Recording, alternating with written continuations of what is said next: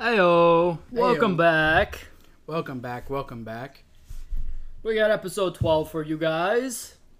We do. We got episode 12. Dude, sports news montage.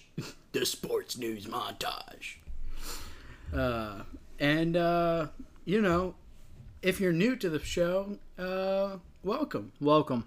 This and is welcome back, obviously, to those that, uh, that have been sticking around been with sticking us. around. Um, Thank you. Thank yes, you. Thank you. Thank you. Big, Big shout thanks. outs. Big shout outs. Big thanks. Um, so yeah, we got a big episode this week, and This uh, is going to be huge for you guys. So sit Yeah, back and relax. yeah. And uh, with that, this is uh, dude. What about sports? Dude, AD on the reverse. How about that live boogie AD? That was a catch at 180. Oh my goodness. This ball is crushed. And Anthony with the three. No flying in is Porzingis. Wow. What a follow. There is with a 2-0 pitch. This ball smashed. High and deep to center field. It is wrong!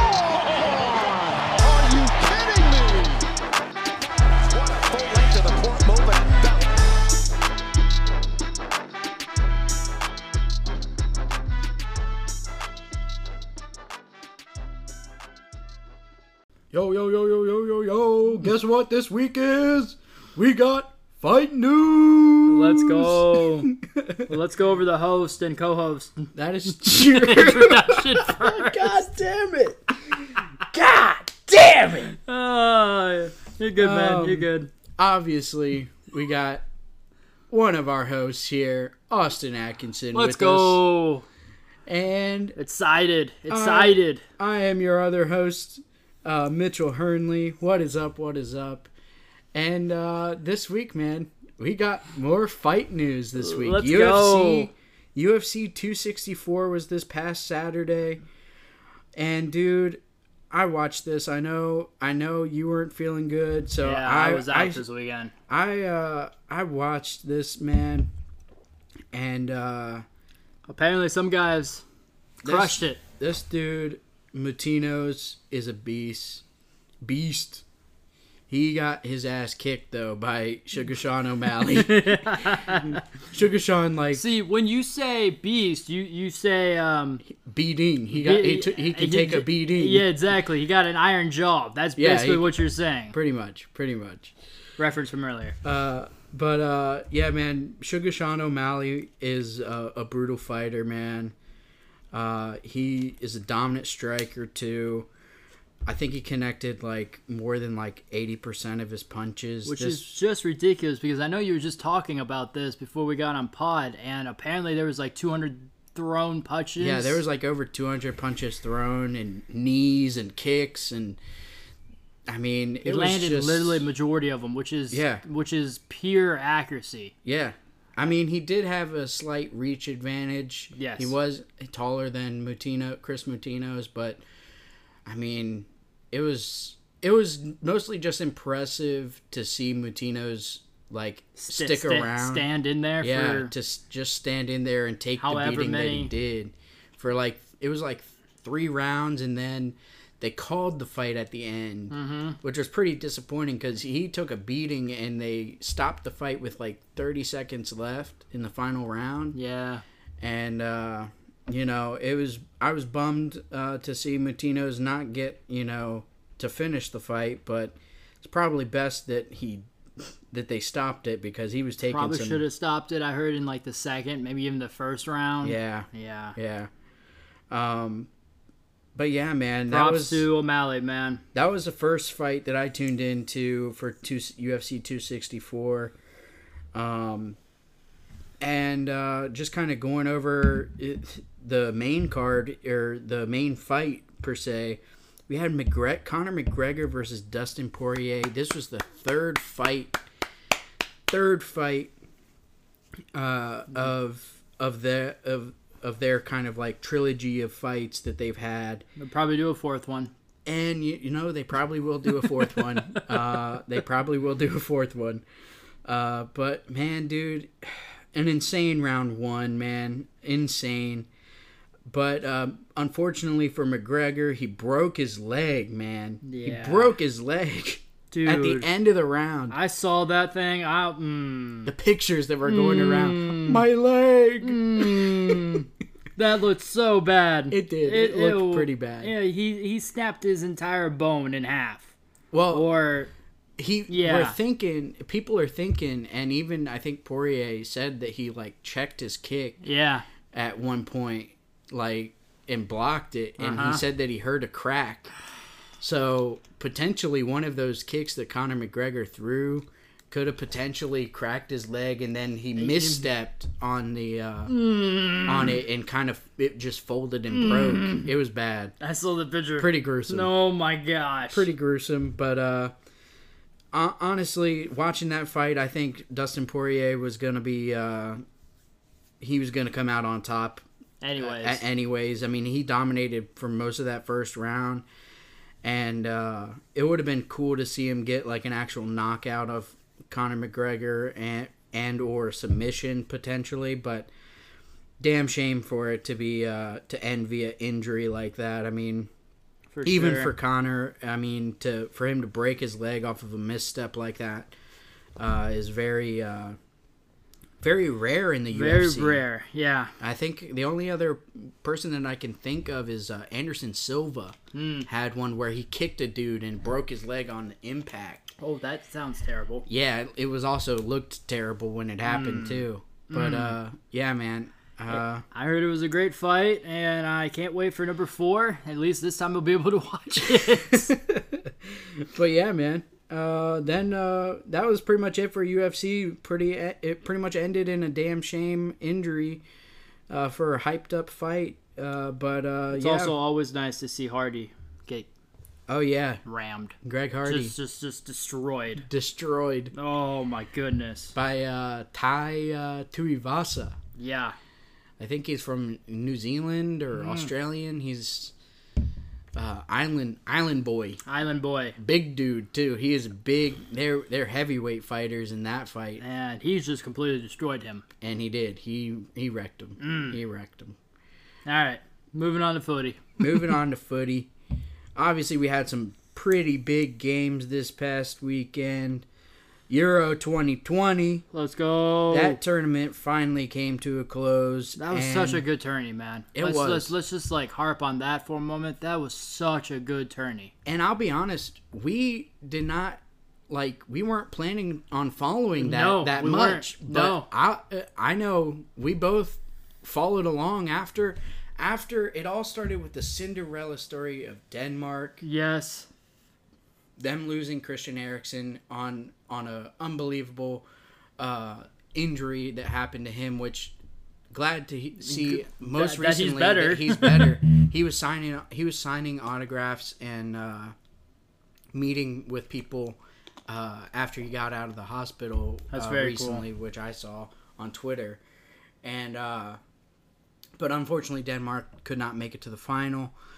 Um, But but that it started with that team. semifinals, It's- so it started with that props to team them. to Props to to them. really get us going and following along. And the storylines of this tournament have just been awesome and to follow along with. And obviously, we had uh, Italy versus England in the final, That was awesome. and that game was just it was an incredible game, um, incredible match from both teams. From point A to point B because point B was literally in penalty kicks, which was just awesome. Yeah. So it went Sure enough, this match, like most of the matches in the Euros, Yeah, went to penalty kicks, Which is crazy. It was crazy. it was crazy.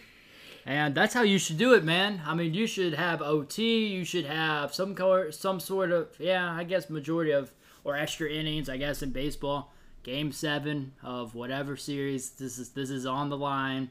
You go to OT for 5 minutes in the NBA, you go to OT for You go OT for full For- 20 minutes in hockey, for full 20 minutes in and hockey. then yeah, it just then- keeps going. and for, for in shootouts, playoffs. yeah.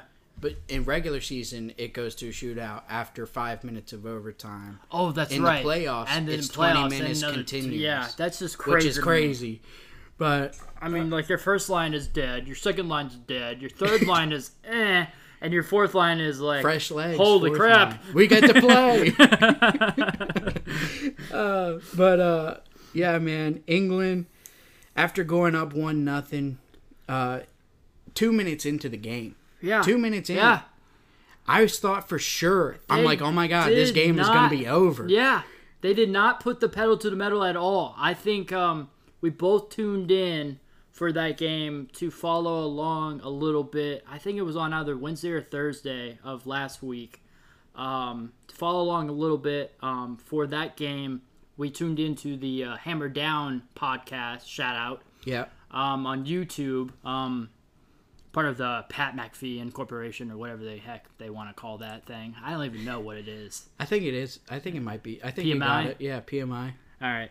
Um, and we turned into that, and we were we were we were just kind of shell shocked kind of thing, um, because Gump was like originally like on somebody that we wanted to win kind of thing. Yeah, he was on England for. Yeah. It's coming home, bruv. Yeah. It's coming home. It's coming He- home. Everybody, every day. When was the when was the uh, final game of that? Was Final that game was on Sunday. Sunday. Oh. But hyping it up all last week. Yeah. They they have. I mean, all tournament really. Gump has just been. Mind me, boys and girls. I was out this weekend, so I don't remember my days at all. It's all good, man. Uh, but uh, it, it like Gump has been hyping up. Uh, you know the the teams. Uh, in England, especially, Yeah. uh, all leading up and throughout this tournament. But uh, to follow along uh, alongside him and kind of rooting for England there in in that final, Final match, match. you know, and Especially then to go it wasn't the so Cinderella early. team with Yeah. Denmark and everything, because Denmark got beat by um, England in the semifinals, Yes. and then also Italy knocked off Spain, Yep. which was so freaking. Didn't that go to penalty kicks? Yeah, yes. I think believe so. so. Okay, that's the that's the game I was I was kind of Yeah. referring to. Yeah. I'm sorry about that. But um, yeah, Euros 2020 or 2021, however you want to. I think they were delayed too, kind of like how the Olympics were. They were. Yeah. sp- It was supposed to be last season or last year, but now it's this year. It, it was so good, But uh, it was such a good game. so England goes up one nothing first two minutes, right, and then they go for like 67 minutes without a stupid without another goal. goal. And then in that 67th minute, man, who comes Uh, back? No, it was, Italy. It was, it was the seven, 70th minute. Maybe it was 70th minute. um, or 68 minutes without a goal, and then the 70th minute, yeah, Italy scored, and then they go to OT. So obviously they had extra time. No one Yeah. scored and everything. They went to OT for 30 minutes. That didn't happen at all. And then they went to penalty kicks, and that's where the real That's where you don't want to. It was was on the line. Everything was everything on the line. was on the line, and to be honest, at that point, it was like a 50-50 shot for who could win, because penalty kicks are just a whole nother ball game. It really is. And- And, I would not want to be the goalie in that situation at Yeah, all. I would not want to be the goalie either, but uh, Italy has a. I mean, both goalie. I mean, to be honest, Yeah. Pickford for for England, and then Donnarumma. All you got to do is get a, a lucky bounce kind of thing. You got to you got to choose which side before Yeah. he even kicks it kind of thing. You got to you got to be lucky the on that. anticipation Yeah. Of like making a decision before they even kick the ball, which is just crazy. And to Uh, see him either either secure two to three uh, saves in that, and I think one of them was like a miss kick from the upper left corner that actually sailed over, so he got Yeah. lucky on that one. But um, yeah, that that's just crazy to get two to three saves in five penalty kicks when it's literally you're shooting the ball light speed kind of thing, and it's only from like 15 yards out kind of thing. Yeah. which is just crazy to me. Yeah, and uh, to to kind of elaborate on that, uh, obviously in the end Italy did win, and what Austin was talking about, uh, Donnarumma or Donnarumma, the goalie for Italy, made those saves, and uh, he ended up being the player of the player of the tournament or something like that, which was the first goalie in like a while to be A player of the tournament. player of the tournament, That's which very is cool. which is really cool. Good for him. Um, Good for him. but yeah, just an incredible match uh, on both sides, and obviously Italy uh, winning it uh, wasn't coming home, No, not to England. Not this year. but uh, sad stuff. They got to the finals though, so yeah. I mean you can be appreciative about that. But I know most fans won't be appreciative of that. yeah, uh, but it's coming to Rome.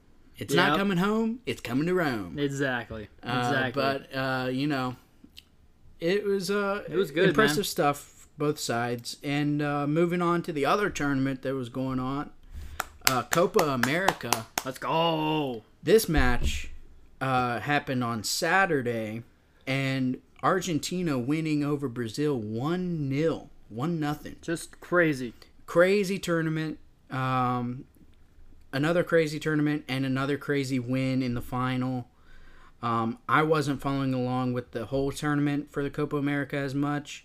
Neither was Um, I. I was pure Euros. I was pure Euros as well, but I did I did Messi- tune in to watch Messi lift the cup uh, at the end of the match, and uh, that's his uh, first uh, international trophy with Argentina. Um, Good for Messi. Obviously, awesome for Messi, and I think it it cements him as goat status. One you of the greatest of all time. yep. Probably one of probably the great. One, One, I would say one I of would the just say one of the greatest. greatest of all time. I was like, eh, well, he could be there's the so many- greatest. there's a lot of other players Yeah, that are exactly. and, uh, you No, know. no, no, no. All right. Um, moving on through. So we got we got uh fight news all done. We got footy done. We're moving into MLB. Outfielder Ronald Acuna Yep. Jr. of the Braves suffered a season end season-ending injury this past weekend, tearing his ACL. Yeah, He man, will not crazy. be in tonight's game, which literally starts right now. We should For probably the, for the all tune into that. Yeah, here I'll I'll change it. Uh, where's the behind you. There you go. Final. We were watching the uh, not to cut you off or anything, but we No, were no, no, watching you're good. the men's U.S. national team, which we'll talk about later. But I believe I believe they won. Pretty, pretty Uh, um, awesomely. What was the final score there? 108 Oh my goodness, 80. they blew him out by 28 points.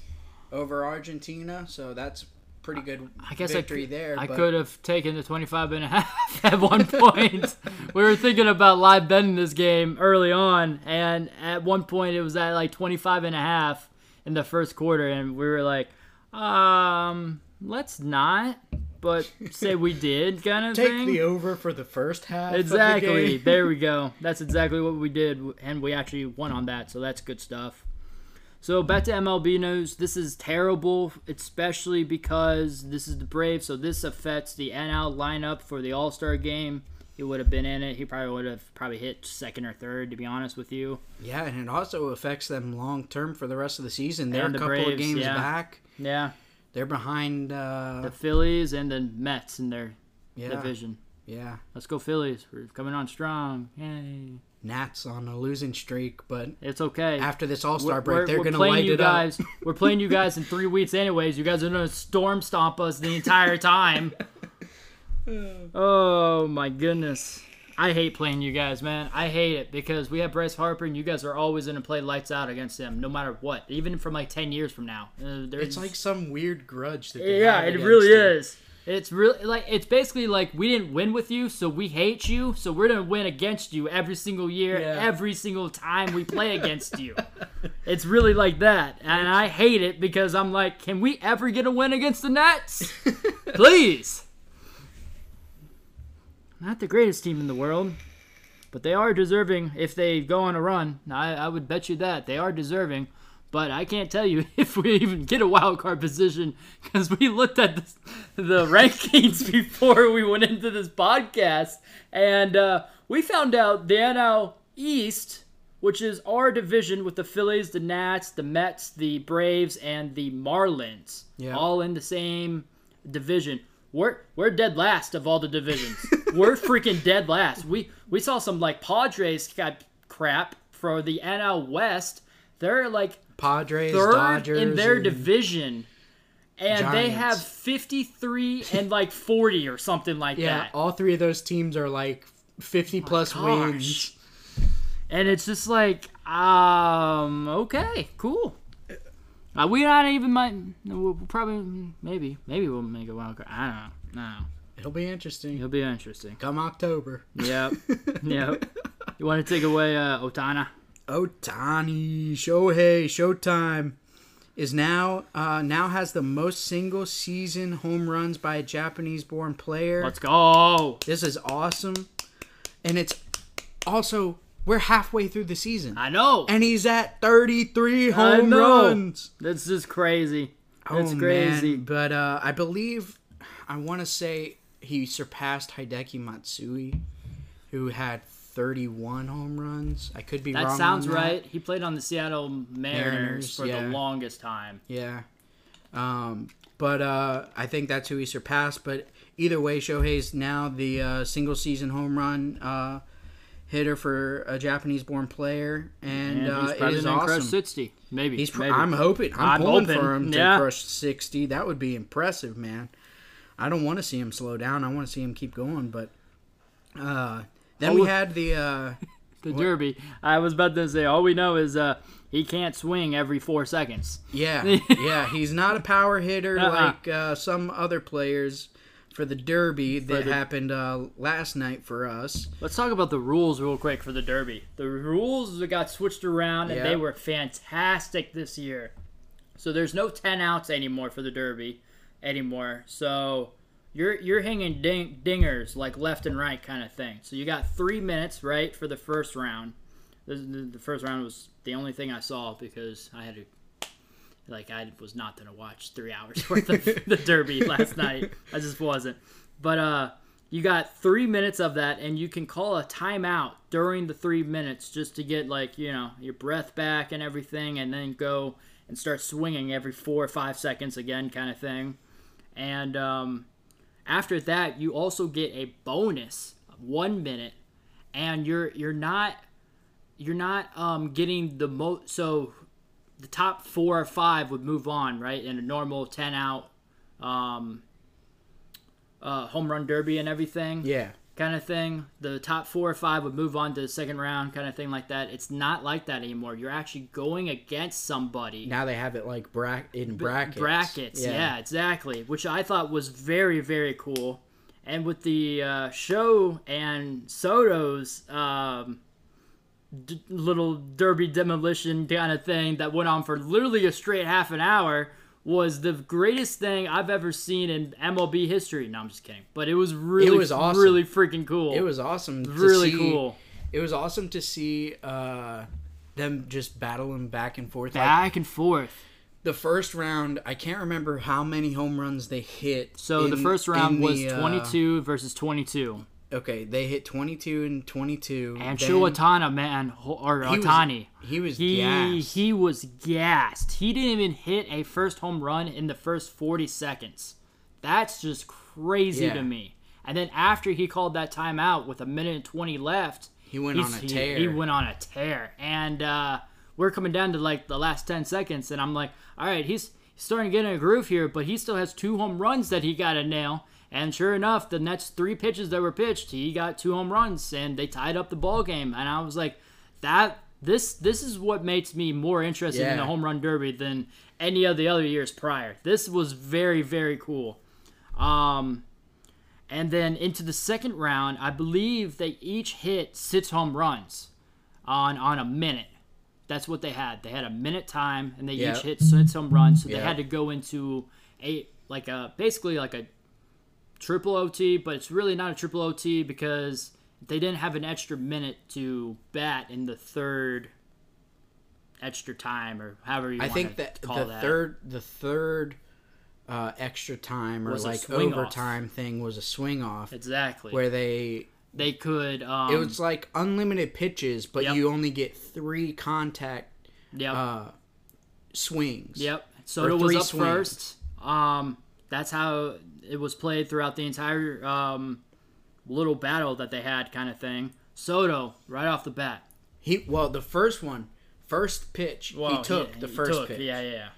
and the second one, boom, Knocked it. gone. Gone.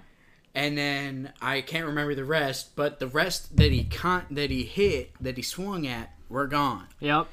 And I think he did it in like five or six pitches, but Do you? Yeah, in five to six pitches, give or take. Did you remember one of uh, the pitches that he was thrown at, like the pitching coach that they have? Uh, he, like, Went- threw it- he threw a and wild pitch at him, and then- it went like completely to his right side. If you're looking at it from straight out of the uh, batter's box, so the right side, and it went straight off to like the basically the dugout, basically.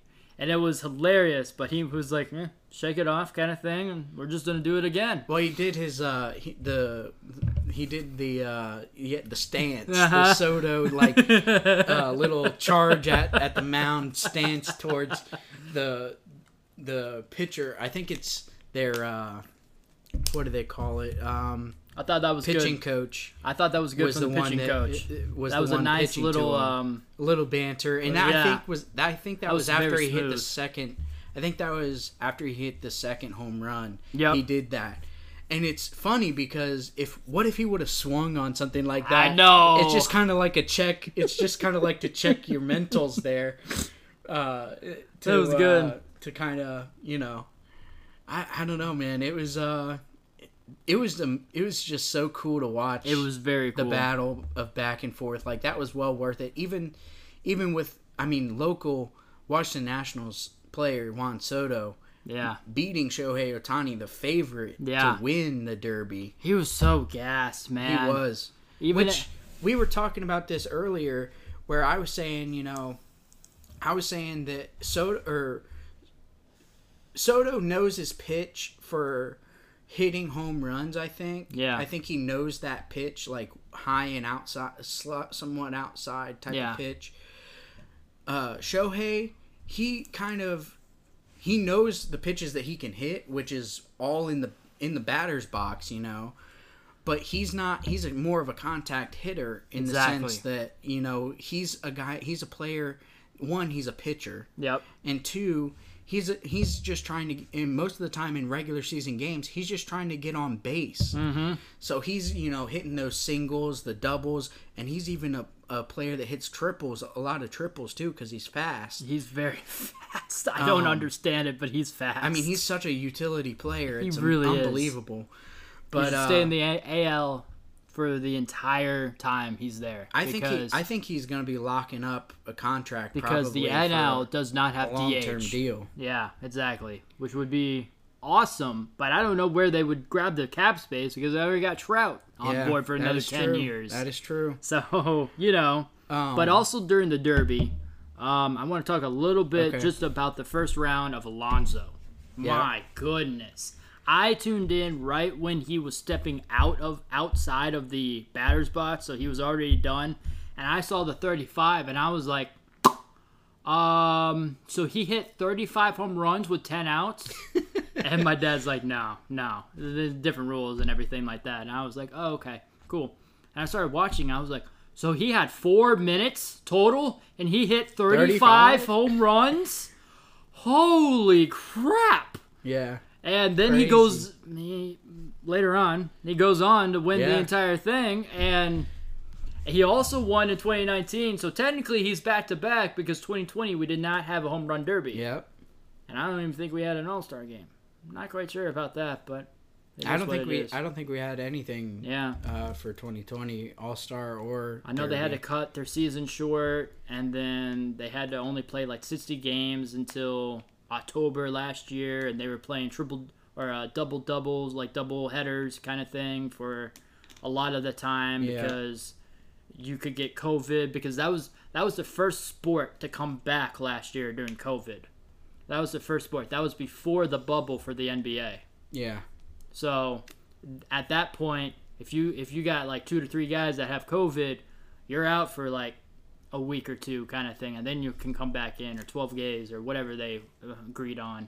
But um, there was a lot of double headers and everything and everything like that. But it was just crazy for two months period for the MLB last year. Just crazy. But um, great for Alonso, man. Yeah, man. It was. It was uh, at plus 500, man, Yeah. or it was. 550 or something like that. it was uh I, I want to say by the final final two rounds he had dropped to Mm. to Mm-hmm. minus like 130 something. Mm. Uh, after he got out of that, once he hit the 35, his his lines dropped drastically. Like, oh, he's gonna. There's a potential for There's a- him to go, go There's back. to back. definitely. But uh, uh, yeah, man. Obviously, uh, and we had another somewhat local uh, player from the Baltimore Orioles, Trey Mancini, Yep. uh, out there in the Derby, and uh, he got past the first couple of rounds and made it to the final round against Alonso. And in that final round, man, he hit 22 home runs I know. which was insane. I did not think he was going to hit that many because in the second round, who was he going up against? He was going up against uh, Trevor Story, I think, Okay. for the Rockies. Mm-hmm.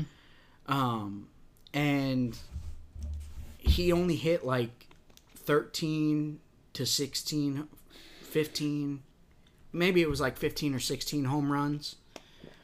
So Uh, and I thought like, oh, he's looking kind of Yeah, gassed yeah, too. huh? He's not going to be able to, to hang with with uh, with Alonso. But how Alonso came back and actually hit 23 home runs to clinch the victory, which is just crazy. Well, I think Alonso ha- kind of got a little bit lucky in the terms of getting to go second. yeah. If Alonso would have went first and put the pressure on Mancini, I think it would have been interesting to see if Mancini could hit however many Alonso could hit. True. True. because Alonso could hit like 25, 26 home runs, you know. Very And- easily. And and if uh, Mancini could have like had that to chase, maybe there would have been a, a, a different uh, outcome. But at the same time, man, love Mancini's story and and happy that he was there uh, to even participate. And uh, I know we've talked about him in the past podcasts before, but. uh He's good stuff, man. He's a solid ball player, and uh, you know it was awesome to see him in the final. See a somewhat local team represented because Soto got knocked out by Alonso. Agreed. But uh, yeah, man, it was it was an awesome derby to watch. Yeah. it was an awesome derby That's what to I watch. hear. That's what I hear. I think the rules I really made agree. it so much better. I would So agree with better. you on the rules and just having uh, watched the Shohei Juan Soto battle. Yeah, that that's was really all you needed to watch. That was That's a half really hour battle to for you guys. Half hour. It was ridiculous, but it was awesome. It was so much fun. Uh, but yeah, man, that uh, Props to Alonso. We got the game coming on right now. Yeah, I believe it's uh, just about first pitch is just about to, uh, Start to up. be uh, Thrown. thrown here pretty soon, pretty in the next few minutes. Not start, but uh, Uh, thrown. They already did the national anthem, so we're gonna be good to go and keeping up to date on on the All Star game for MLB. But uh, moving on to some, excuse me, some NHL news. Let's go. We had the Tampa Bay Lightning closing out the series last week in a game in Game Five, and they are your back-to-back Stanley Cup champions.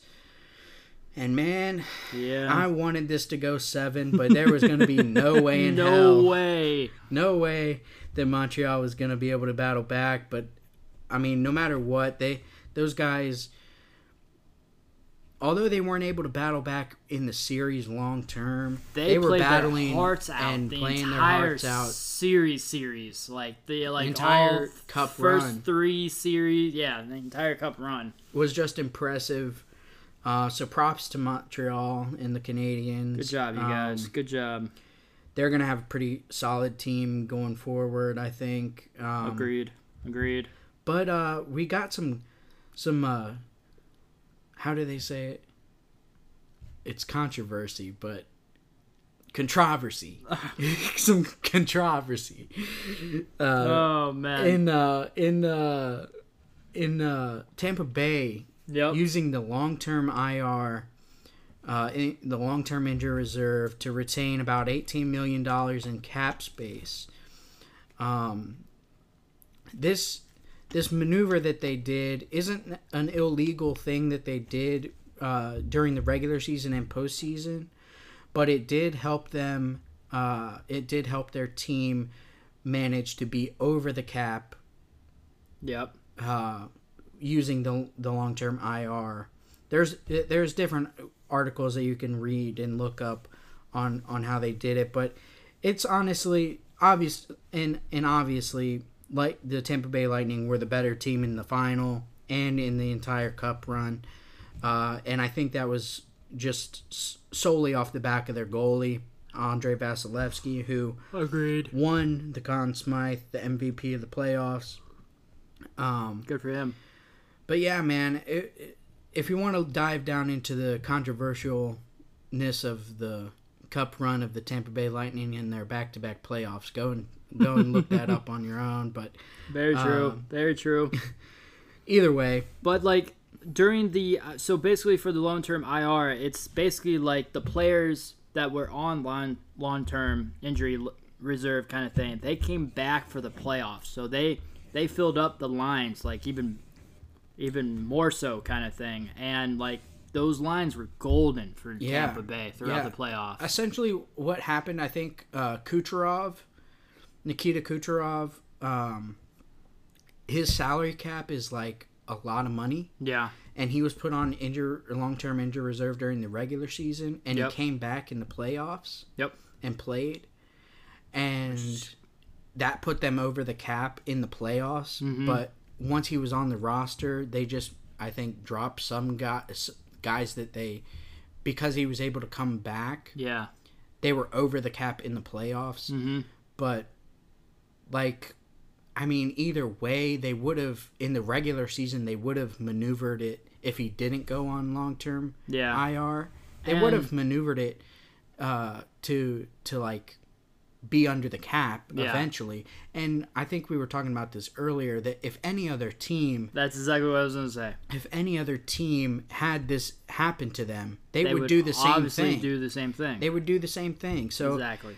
people it, that I just bring it up on the podcast because you know there's some people are complaining that oh they were over the cap and you know they shouldn't have won because they were they did this over the cap thing and it's just kind of like well I mean Every other team whatever would have other done yeah it. every It's- other team so would have done it- it, it's- so it's- it's okay. kind of like It's okay. it is It's what it is Um, Oh. but also at the same time, um, stay tuned. We got the expansion draft coming up. yes Yes, yes that should be exciting Crazy. believe that is uh, next week This will be my first first time go go around with this. So uh, since watching NHL more and everything Yeah, like that, you so, missed the last one with Yep. Vegas, hmm and that was uh, that was nerve wracking. And They also one- won the next year, so Well, they went to the final. They didn't win. They Oh, they didn't lost. win? They lost. lost? to the to the Caps. oh yeah, that's right. They lost to the Caps, man.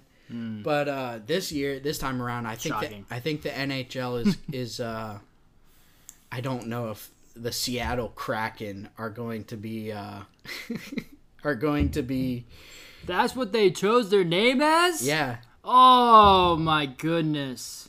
Is Well, it? It's pretty cool. Their logo pretty is pretty cool. cool. Okay. I did not know that's their name. Okay. They kind of have like the Mariners uh, color scheme too, Color that black scheme? and teal. Yeah, which would go really well with the Kraken. Yeah, it it's pretty cool. Okay. Uh, okay. but uh, yeah, man. Other just funny news. Uh, the Tampa Bay Lightning obviously had their parade celebration over the weekend, and just go and check out some of those videos. They're hilarious. Obviously, uh, Kucherov is celebrating it up. One of their Tampa Bay star players, uh, obviously, That guy that came back from IR. Yes, uh, he's just living it up and, and milking every second of uh, you know the win, the back to back win. All the boys are, but uh, they're having a hell of a time down there in Tampa Bay. They had a boat parade, and uh, at some point the cup was dropped. Them dumbasses dropped the Stanley Cup. I mean, give me a give me a break. I know the boys down in DC when they were partying hard when they won, they dented the cup by doing a keg stand on it. These boys in Tampa Bay, they dented the cup because they dropped, Dropped it. it. But either way, It doesn't matter. it doesn't matter. This is just dumb, funny news to me. but at Um, the same time, it gets it gets shipped back to Montreal for repairs, and I'm just like, That's where the repair irony. station's at. Yeah, It's that's crazy. I'm just like, oh, the irony that it gets the cup gets sent back to Montreal, That's pretty but cool, for man. repairs and That's pretty cool. oh man. Uh, and Montreal also, players on this on the window. No. Oh no! Don't send it back. Leave it here. Uh, also, just quick news update in the trade and contract buyouts uh, that happened recently. Duncan Keith, uh, defenseman from the Chicago Blackhawks, uh, was traded to the Edmonton Oilers. Uh, veteran defenseman, you know, Duncan Keith, he's won some cups, and uh, I think this is a good fit for him to be moved. Uh, you know, in his late season, late career move for him in Edmonton. I think this will really help Edmonton in their long run, Yeah. trying to get you know further into the playoffs, and you know they've got good players and a and a good team, but they just can't seem to get anything done in the playoffs. So adding this veteran should help them in the long run. And then also we got uh, Ryan Suter and Zach Parise of the Minnesota Wild. They uh, just recently are now getting their contracts bought out, which Free agents. they'll become free agents in the off season whether or not they retire or decide to retire or whatever or sign with another team is going to be an interesting thing and like you were saying with the expansion draft coming up just this off season is going to be a lot of moves a lot of players that need to be signed Yep. a lot of free agents you know it's going to be a, a weird off season for the NHL and getting ready for this uh, upcoming season so Let's have no more expansion drafts after this. That would be great. Yeah i That would be great. You know, I feel like maybe the NFL could come up with an an expansion draft. That would at be some pretty cool. point. I would like to see another team added to the NFL. But That'd be I, 33 teams, so that wouldn't make any sense. I don't think uh, I don't think the NHL is going to expand anymore anytime soon. But then again, who knows? Who knows? Who knows? Who knows? What do we got next, man? We got the NBA. We got Phoenix is up two to one in the series against Milwaukee. Um, this this is a good series right now. Phoenix looked like they were gonna go Suns in four, Suns in four, and that's what I bet on uh, two nights ago, kind of thing. I can't believe that they don't have a game tonight. I understand it's the All Star game and everyone's gonna be paying attention to this kind of thing, but like they were at Milwaukee. they And they playing took a two day break. two day break, which is just crazy to me. Crazy to me. But all, anyways, um, basically it all depends on the mental state of Giannis. Giannis is the playmaker of the team. He's had 40 plus points in both games. Back to Um, back games, to- yeah. Yep. Uh, the game two and game three, and they won game three by 20 points. So hopefully there obviously is no sweep coming for Yeah. the uh, the Suns and everything. But um, at this point, I just want more basketball. So Yeah. hey, if they win game game four here net tomorrow night, I would I would actually love that. To be honest with you, I would love a three game series between them. Yeah, that would be that would be pretty awesome. Uh But uh, back to our our earlier comments back in like two weeks ago, maybe even three weeks ago. Uh, I think we both agreed that uh, Suns and Sits would be pretty nice. Yeah, Suns and six would. Uh, you know, I just I keep rooting for CP3. I would like to see him win it, man. I think everyone But does on this the planet. more the more that you know, I respect. I think I respect both teams well enough that I'll be happy with either one that wins because there's some veterans on on the on the Bucks that you know that are well deserved to win a final like in the finals too and win a championship. So Agreed. Agreed. it's uh i'm just excited like uh, like you that you know i i just want more basketball So do I. So do I. We got we got at least one more week left, man. At least. Well, hope, hopefully. Let's say hopefully. hopefully Because if Suns beat them, this this uh, is looking less and less likely. We'll probably show you the championship next weekend or the champion. oh man Oh man, but um, to sum up that, we're hoping that it goes two two, but who knows, kind of thing. Who knows? I'll probably be betting on Milwaukee tomorrow night. true And i would probably take like a Giannis Or, over yeah, 34. Because aren't they like uh aren't they favored? So yeah, the line is all skewed. It's like at plus four and a half right Yeah. now for the Suns. I would take like a par- player parlay for like Giannis to score more than 34 points. Go off again and everything. But uh Oh man. Oh, I thought that was out, but nope. Pop fly from Tatis. Sorry, side side tangent of the All Star game. no, you're good, man. You're good. Shohei with the first out there, fly out from Tatis. Go into your uh, NCAA here. Yeah, just a quick little NCAA update. Uh, basketball, Let's go. college basketball. Last we past couple weeks we've had some football updates, uh, but this week we got a little bit of basketball update with UCLA. Man, they are going to be my favorites to go to the final. I think I will place a futures bet on them to at least be in the final four at first, and I might also take them to win um, Later on in the season. later on, maybe. Depending on what the odds are at, I might take them to win it all right away. But uh, That's a challenge. it, it is a challenge. But I expect them to be back. I expect them to be back, and uh, the reason why is because uh, this past week Johnny Juzang has said that he's staying out of the draft. Uh, so in saying Coming that, back. he's coming back, uh, and they have a uh, they have the majority of their team coming back, Yeah. and they lost in the semis to uh, to Gonzaga. Yep.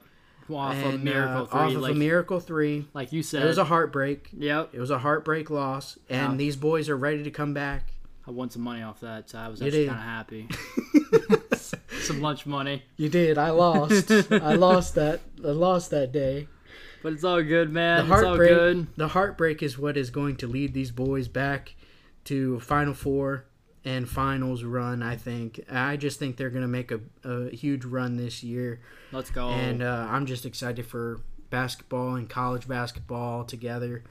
Uh, so going to be uh, keeping up to date and following along. Probably this season when it comes around, I'll be following UCLA this year. So I got the Ohio State tuned. Buckeyes. I'm gonna tune in real fast here. Um, two quick things for the up mm, update on Ohio State Buckeyes. Uh, we've lost.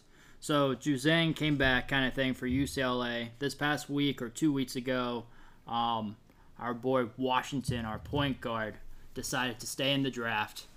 Now, um, I do believe he's going to have a great career. He might take a few years. He'll probably be like a Garland kind of player, kind of thing.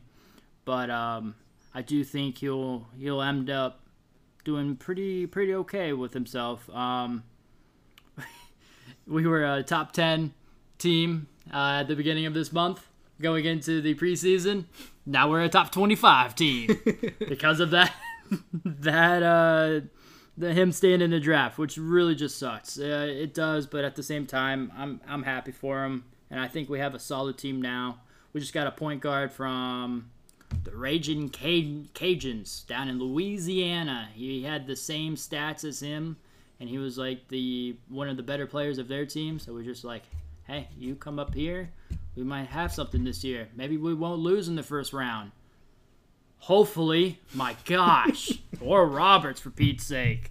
Um, but also um, going over to bas- or uh, football news. Ba- football news. Um, JTT. I did not mention this last week, but we got him on July fourth.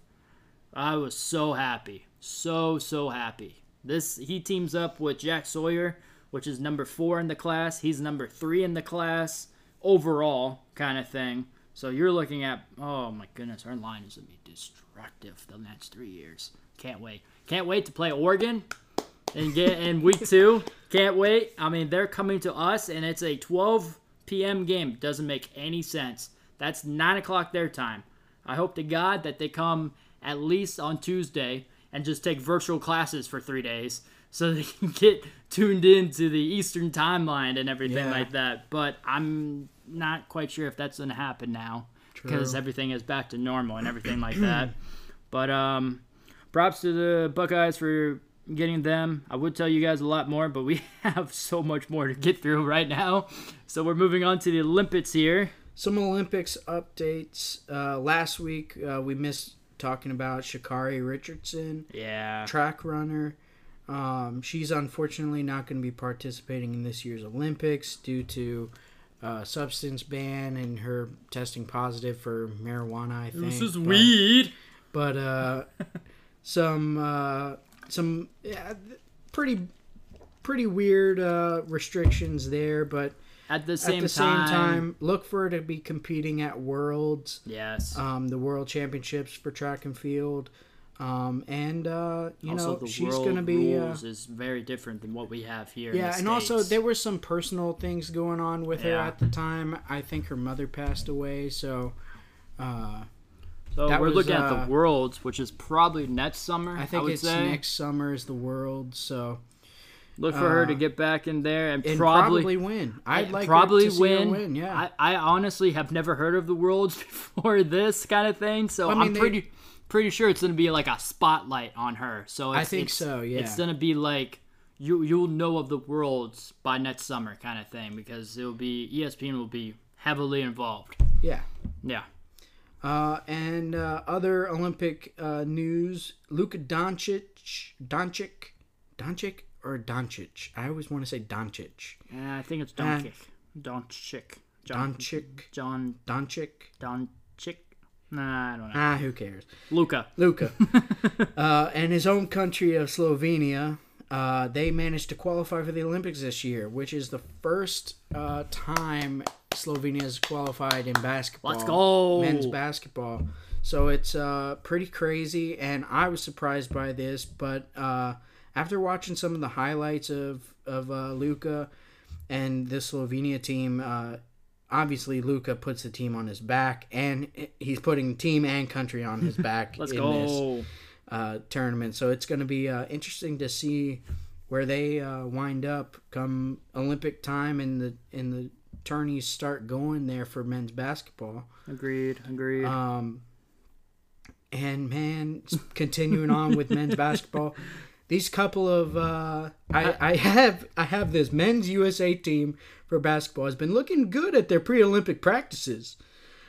They also have released their uniforms, their their team unis, their kits. they look pretty Uh, clean, they guys. look pretty clean. but in exhibition match against Nigeria on Saturday on this was two weekends ago or maybe no this wasn't two week this was last Saturday. They w- they would fall short 90 to 87 and tough loss, but Nigeria did look good and they were out shooting the USA team. Can't believe that. Uh, they had It's like Nigeria. 17. They were like 17 of 30 from the three point line, That's which is like crazy. over 50 percent. Yep. Um, and really uh, our I was thinking, you know, our our team kind of just needs some gel time. Yeah. yeah. But what would happen when they go up against Australia? Which who would have thought it? Who would have thought Australia Literally, the only kid we know, or the only guy we know, because he's On like that team 35, is Ingles, is Joe Ingles? which is plays for the Utah Jazz, I believe. Yeah, yeah. Uh, they would lose to Australia. so, good thing today when we were watching that I know we already updated this, but they would beat Argentina by uh, almost by 30 twenty points, by almost thirty points, which is So, just crazy. But um, uh, I'm, I'm glad they're gelling. Yeah, it Maybe. they looked they looked better Argentina didn't look great at all. Period. Nope, and they really only have uh, Campazzo, Which is who's like short, a second string guy. second string Murray, bench player. Murray was out for the entire postseason, so you had Campazzo in there for Denver. Oh man, that poor guy. But uh, yeah, man, He's gonna uh, get kicked out round one. it is uh it is men's USA basketball teams looking looking kind of questionable on, the questionable side. They're on the up. Into, they're, on the up. now they are. Now Yeah, they now are. they are. They're on the up, uphill slope of going into the Olympics. Uh, so rooting for them. We're going to be following them, obviously. Um, If they could just take pointers from the younger squad, that would be amazing. yes, exactly. Because take it away. Um, our men's under 19 team won the FIBA tournament. Congrats to those dudes. They were balling out, kind of thing. They Yes, won, I think, 84 to 82, something like that.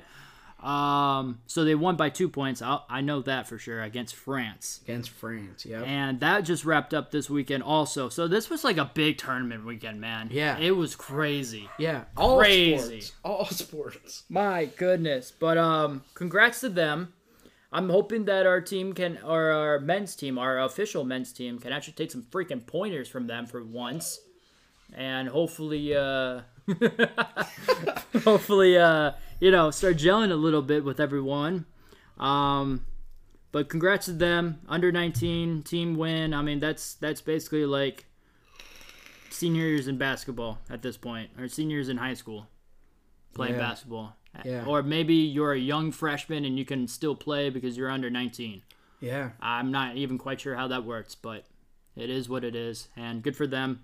Hopefully, our men's basketball sticks with it and everything. And that is our wrap up of the news segment. I'm pretty sure we went an hour We through did. that. we did. Woo! That was crazy. If you didn't catch it off air, if you're listening carefully, we got a change. uh, going on to our discussion topic of this week, we're still in the football realm. We're doing our top linebackers. We got um, top seven, and then we got honorable mentions for this week. yeah, man. Uh, you know, I just to preface all of all of my stuff. Uh, I, my list is uh, loosely based off of uh, PFF rankings. Yep. Um, and a lot of the stuff that I'll talk about, I, I might mention some PFF uh, rankings in that, and as well as you know why I just you know think they could poten- these players could potentially uh, be great or not so great. Well, I, I don't think I, I have anything that's not so great. I think I think I think all these players are gonna be- yeah. I think all these players are going to be uh, pretty decent coming this next season as well. Agreed. Um, Agreed. But yeah, man, do you want to start it off or do you want me to start it off? I got I a w- couple of on, I got three honorable mentions. Yeah, let's start you off, kind of thing. Um, by the way, mine's off of CBS Sports, so we got different um, different URLs for our, our different uh, top our top sevens kind of thing with honorable mentions. But at the same time, we probably have the same people for our top five. True. Again this week. True. well, you know, always those top five players, no They're matter all- what no, position, exactly. it's kind of hard to differentiate who's. You can tell the, the better players. Who's a one? yeah, the players that are you know on those winning teams and Mm-hmm. and all that good stuff. But uh, yeah, man, started off. Uh, I got uh, Nick. Now this name, this last name is uh, is is befuddling to me, but uh, Kwiatkoski, Kwiatkoski. Yep. Uh, he's a Las Vegas Raiders player, linebacker. Um, Good for the Raiders. Cracking the top ten. He's a white boy. He's a white boy. He's That's one fine. of the. He's one of the. That's fine. One of the few white linebackers that I know of. Uh, but uh, man, dude, this guy is a. He can play some football and he, he can make some tackles. Um, after watching a few uh, Vegas uh, games last season, uh, obviously, uh, I was watching those games for my fantasy running back Josh Jacobs, but uh, watching some defensive plays from this kid, uh. He's not the most spectacular linebacker, but uh, he is consistently underrated. Um, he did only surrender just one touchdown in coverage in each of his past two seasons. That's really freaking good. So I definitely, uh, as an honorable mention, man, I, I feel like this kid is someone that you gotta you gotta watch, yeah. and I know quarterbacks will be watching him on the field. Yep. Uh, but uh, yeah, man, just that's that's where I got as my first honorable mention. Uh, who you who you got? Do you have We, we want to go to me because I only got one honorable mention. you only got time. one honorable Yeah. mention? Okay, then I'll I'll go ahead and run my other one. Okay. Um, my next one, I have uh, Devin Bush, the Pittsburgh linebacker, uh, young kid.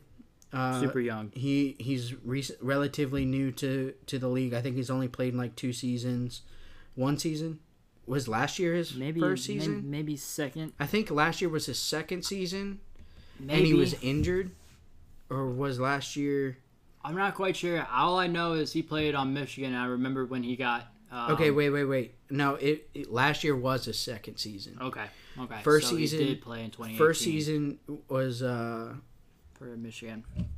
uh first season. His rookie season was So he could be on the come up. Yes, that's what I. That's what I honestly am predicting based off of the few games that I that I remember hearing of him last season before he got injured.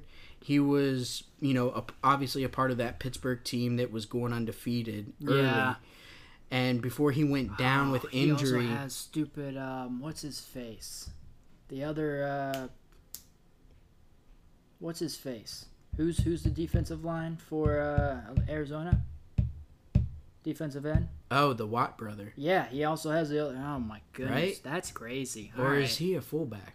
No, no, no, no, no. He's he's he's def. No, no, no. Um, I think Or um, both of those Watt brothers? Yeah, are on Pittsburgh. Pittsburgh. One is a fullback, and the other one is, is, a the- defensive end. Uh, no, Or- it's not a defensive end. He's Defensive a out, uh, outside linebacker. Oh, he is a linebacker. Yeah, I thought one of them was a tackle.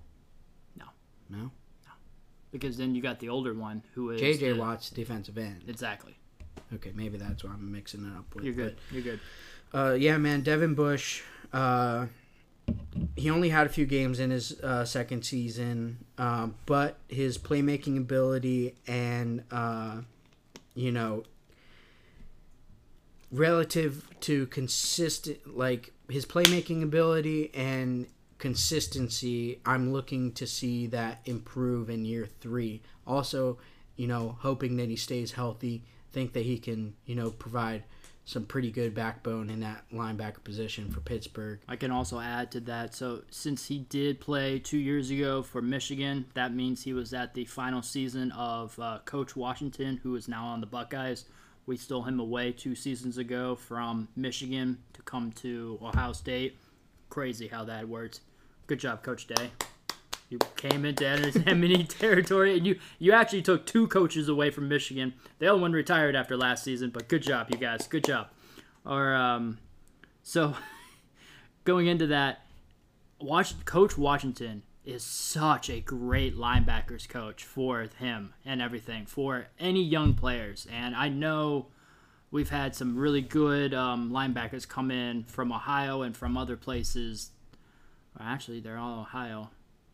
They're all Ohio born, and they're also really good, kind of thing. And he's he's been recruiting them. He's been um, uh, for some for some of them who uh, stepped onto the field um, this past summer. So basically, like two months ago, kind of thing.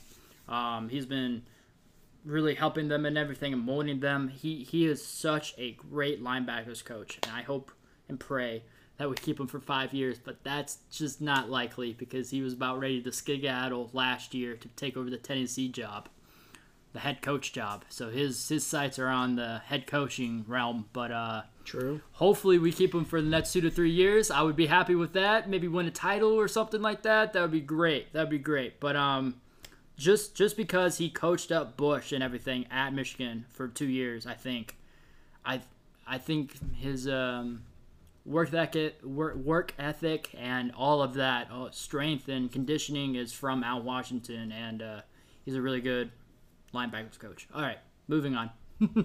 Um, actually, for mine, because since I have only one honorable mention for you guys this week, I have Demario Davis from Atlanta Falcons.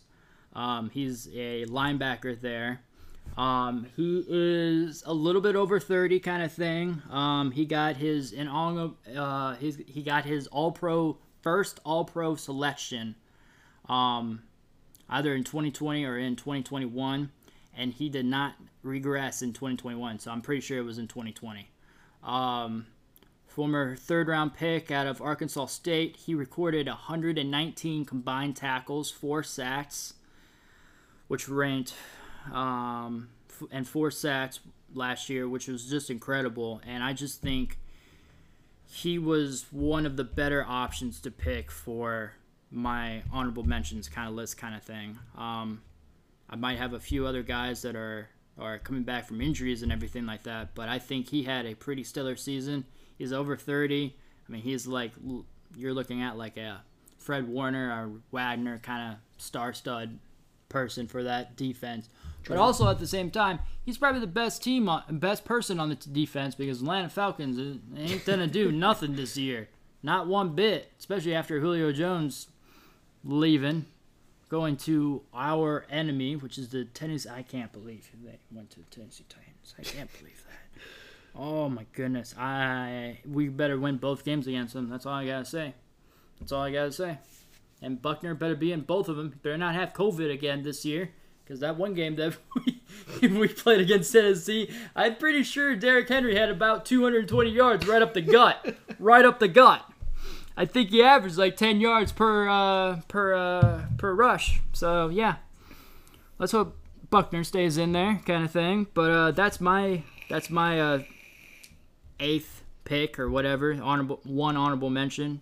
I, I just think it's really good that he stood out last year and had almost 120 tackles, which is pretty nice. Very pretty nice. Yeah, yeah. All right, for your eighth. Uh, I have uh, Jaylon Smith of uh, Dallas. Um, I'm not exactly sure of his age, but uh, he is a more uh, he's an older uh, linebacker. So Um, second or third contract, give or take. I think probably like second, probably like second contract. Um, he has flashed elite play, but uh, definitely over the years has uh, lost consistency.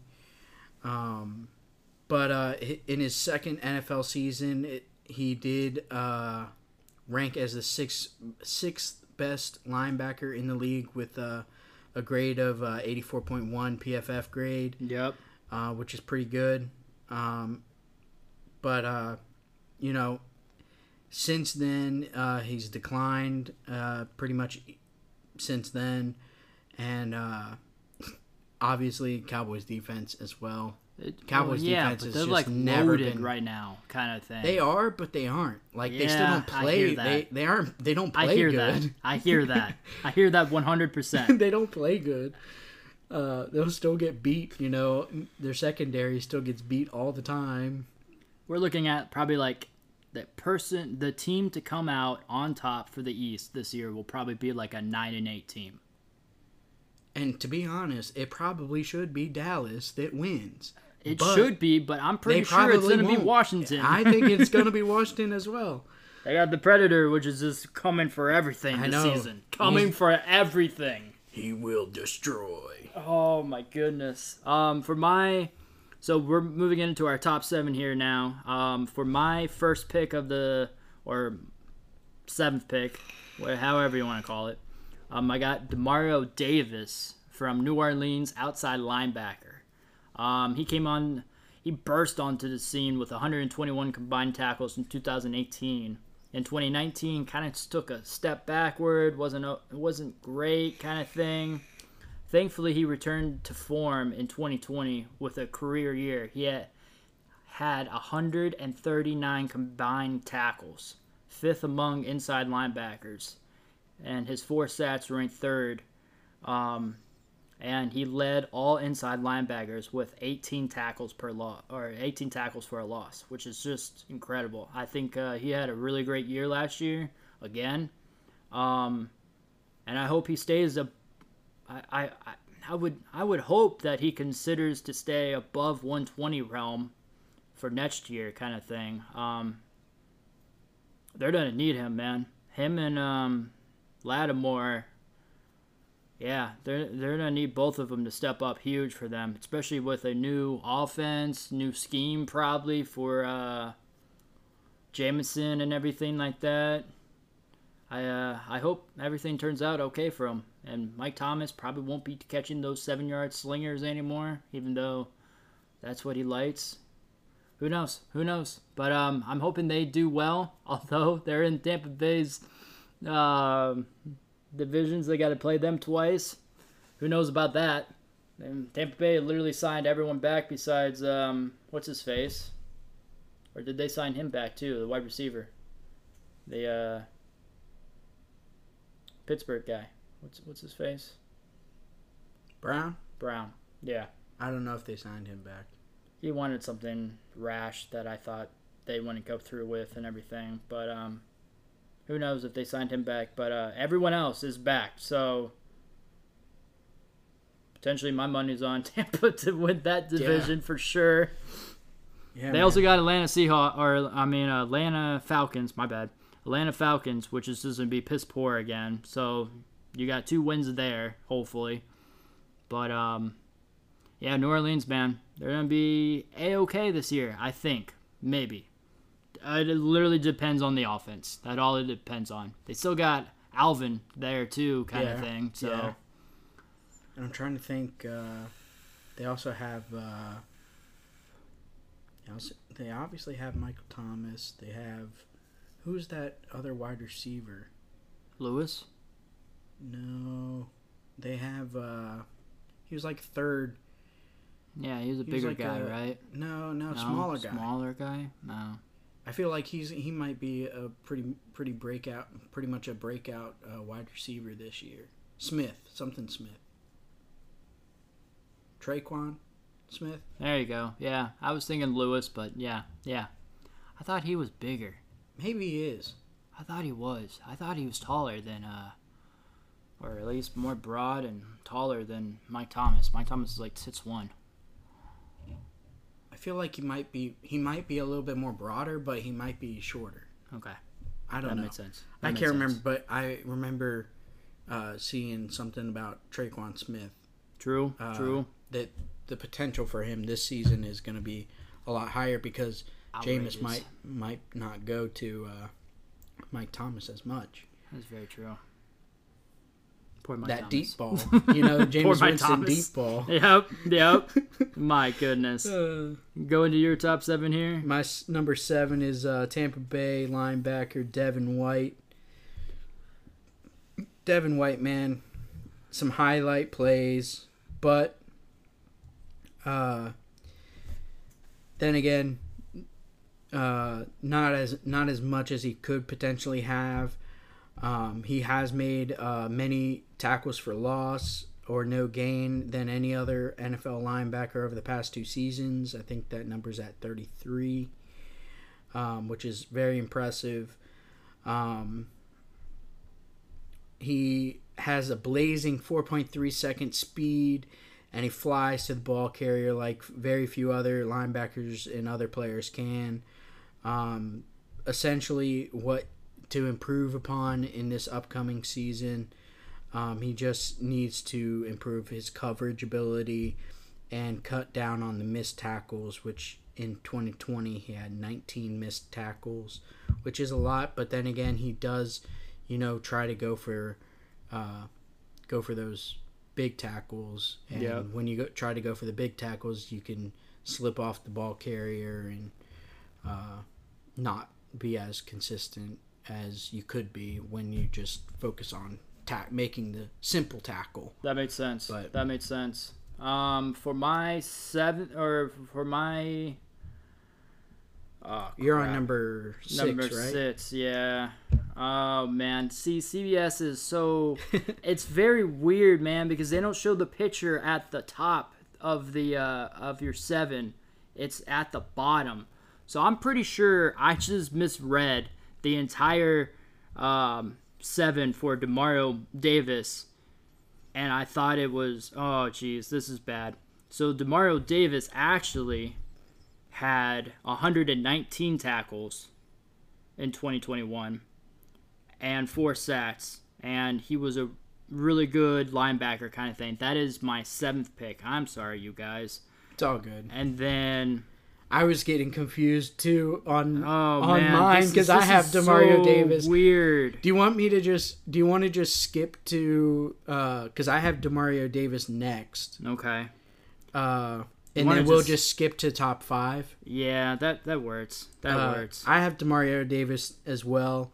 Um, you know, he's coming off his straight his second straight year. Uh, I want to say he's in New Orleans, but I could be wrong on that. Um, is he in New Orleans? Does it say on that one that he's in New Orleans, or is he in? I think you said he was in Atlanta. What? Demario Davis? Yeah, is he in Atlanta? Up, up, up. Up. He's in Atlanta. Yes, correct. Okay, then he must have gotten traded or something in the off season.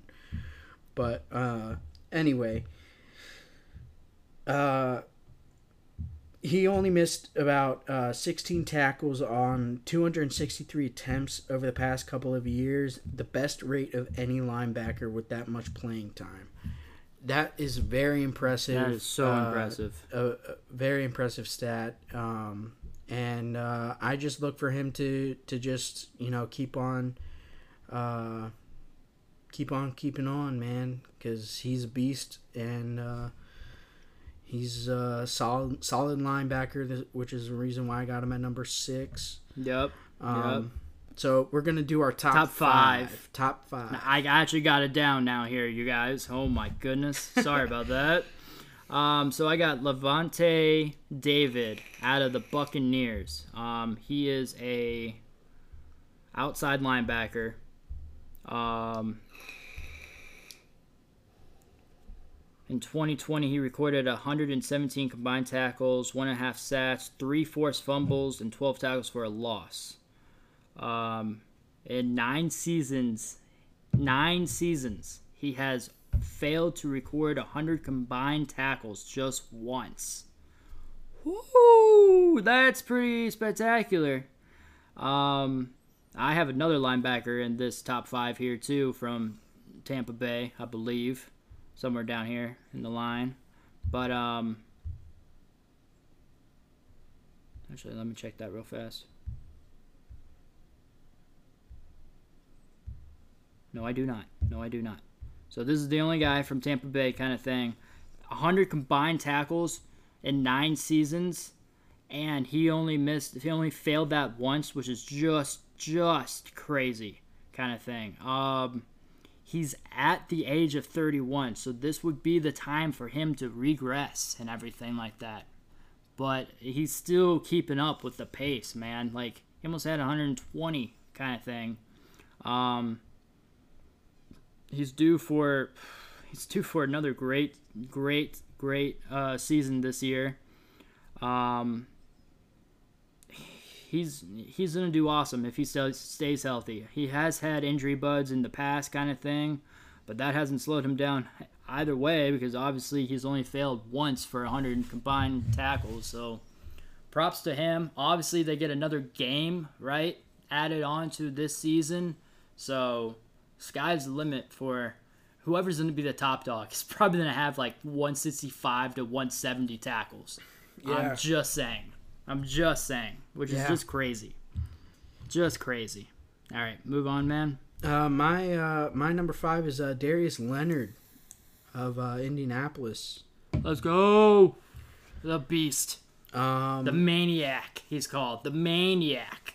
he you could probably talk more about him than than I could. Um, but uh, he has the most forced fumbles of any linebacker since he came into the league. Ten, including the playoffs. Let's go. Crazy, crazy stat. Um, you know, that's pretty much all I got for him uh, on this one, and also the, just the fact that you know, I think that next season he's going to be a big impact for the Indianapolis. Colts He has defense. to. You know. We uh we lost somebody on our linebacker unit that was like the top dog, so he is now taking the place of him. He's now top dog kind of thing. So he has to ball out this year. He has to for us. I'm expecting big things from Darius Leonard. And uh, with that, my number four pick is Darius Leonard. um, so what it says here on CBS is uh, Leonard's rookie season in 2018 was unforgettable as a South Carolina State. That's I'm pretty sure that's Division Two. I'm pretty damn sure that's Division Two right there because I've never heard of South Carolina State before in my life. um, he led the league, led the league, led the league with 163 combined tackles. Now remember this because this was only like two to three seasons ago, however, in 2018. 2018. I remember this because each week he would be waiting for them to piss test him. And sometimes they would, sometimes they wouldn't. but more often than not, they definitely did because he had like 17 to 18 tackles that game, or maybe I, mm, I'm not quite sure if he ever hit over 20 that that season or not, but uh, more more uh, more so than not, he definitely got piss test almost every single game. Kind of like, all right, I'm gonna ball out, and they're gonna piss test me at the end, so I'm gonna have to stay another half hour, but I'm still gonna ball out no matter what. And you you can take my piss every single time; it does not matter. I will still ball out, which I think was very impressive. Um, 2019.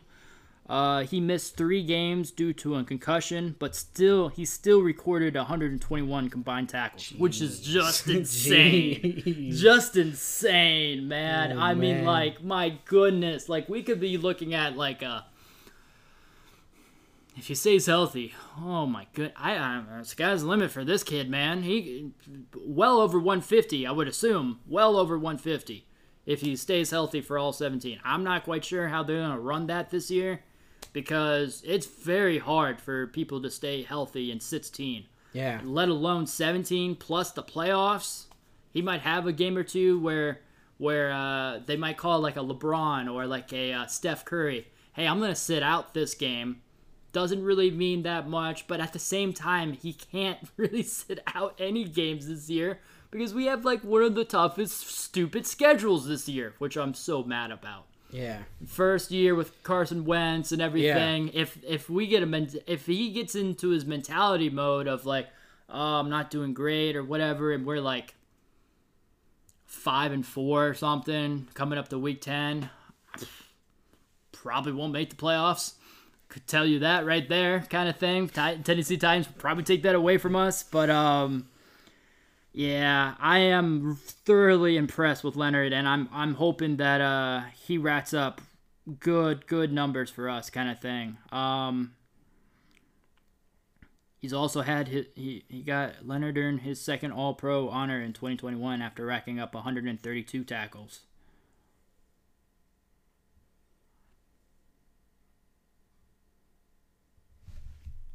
That doesn't make any sense, because this year's one one 2021. Well, this year is 2021, 2022. Oh, that makes sense So, too. Yeah. Okay. maybe they're so just- maybe they're just yeah basing it off of when it ended kind Yeah. of thing. I Okay. think that's how they go. Gotcha. Gotcha. Well, that's still crazy. I props to that that guy. I'm so happy. Um, props to our uh, GM.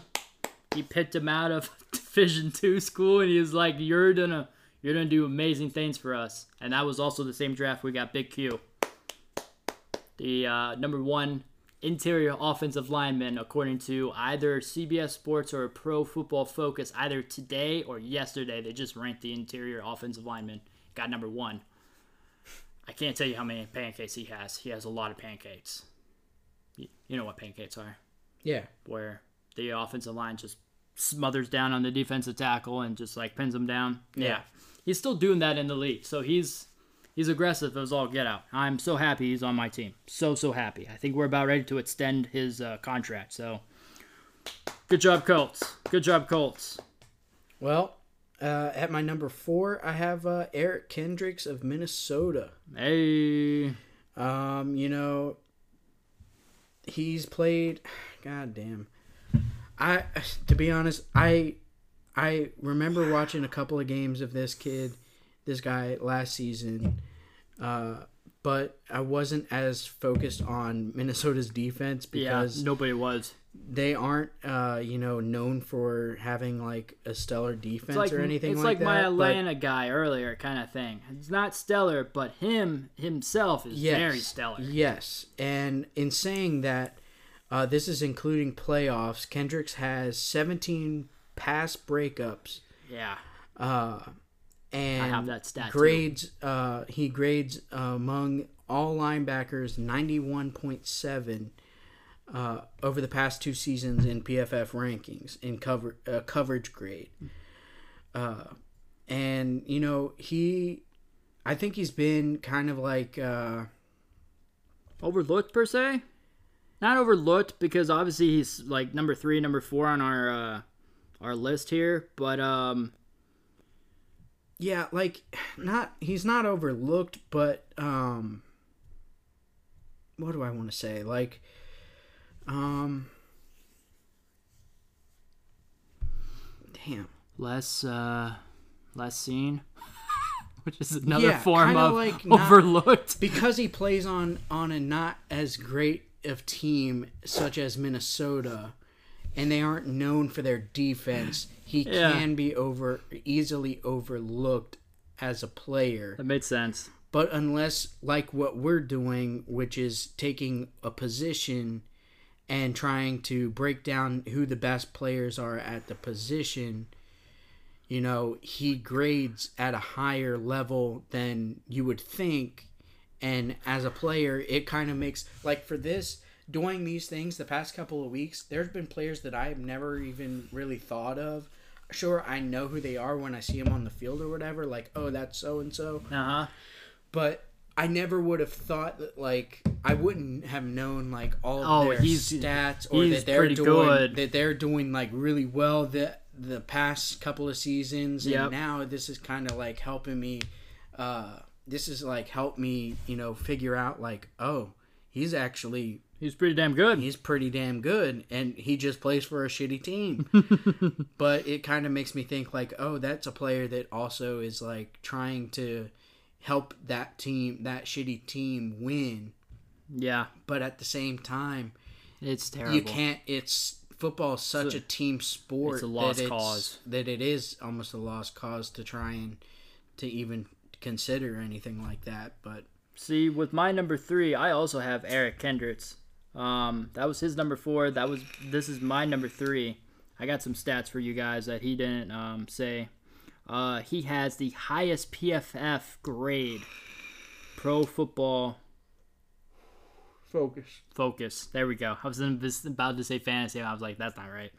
Um, overall grade for the last since 2019. So last two seasons. Oh, okay. You you mentioned this. Okay. yes Okay. All right.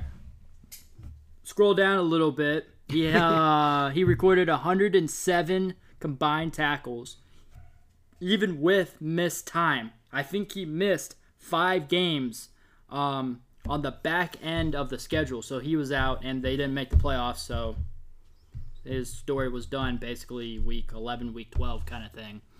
But um, so, according to Ben Goessling of the Star Tribune, Tri- Tribune, Tribune, Tribune, um, the Vikings gave up at least 390 yards in four of their final games last season with Kendricks out due to injury, and allowed 463 rushing yards in back-to-back losses against the Bears and the Saints because he was out. Oh, mind blown. Like, literally, that's the only go to guy on their defense that is actually worth a lick. yeah Basically. Basically. Oh my goodness. That is that is some crazy stats that I just put up there.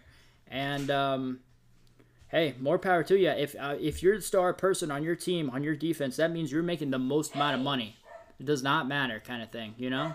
Yeah It does not matter. Like you don't have to run in with any cornerbacks that are making more money than you, or safety, or a nickel corner, or anything. No, no, no. You are the star person, so you're making all that dough, which is great uh, for this day and age because they obviously make more than they did 30 years ago. But um, he- he's not on a good team. Yeah. He is not on a good team, and I don't see. Uh, if I die, I die, guy doing any better this year at all. Shout out, shout out kirk cousins shout out, Pat McAfee show.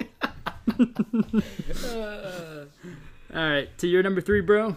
Oh man, I at number three I have Bobby Wagner, Seattle's linebacker, How star linebacker. do you have at three. three? Because my number one, I feel like number one, I feel like he's cemented himself as a num as number one. That doesn't make any sense. But, okay. But Bobby Wagner, and this is solely mostly based off of Seattle's defense, based off of last season. They've pretty much deteriorated.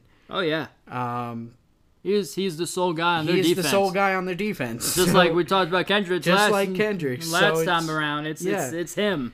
Yeah, so I'm like thinking, although, although he's although Bobby Wagner's like in a class of his own, Pretty much. um, Pretty much. I think he's just it, what I have written here is he's be, he's being asked to become a bigger part of C, the Seahawks pass rush strategy, Yeah, he has to. given their struggles in that area. Yep. Uh, although he notched 23 quarterback pressures in his fifth straight season, Yep. um, How do you have him at three? It is crazy to have him at three, and I think it's he probably should be at number two at least. But I have uh, I have somebody else at number two instead, um, and that was also based off of personal preference. Um, and this is I, I feel like Bobby Wagner, you're going to see him somewhat fall off Yeah, in this next season. for sure. Uh, and that's sure. just solely due because they're going to be it, like the Eric Kendricks situation in Seattle, relying solely on him to Yeah. do way too much Yep. when he is a pass rushing uh, linebacker. He's not going to be able to. He's not going to be. Well, he's not a pass rushing linebacker, but He's a middle coverage linebacker.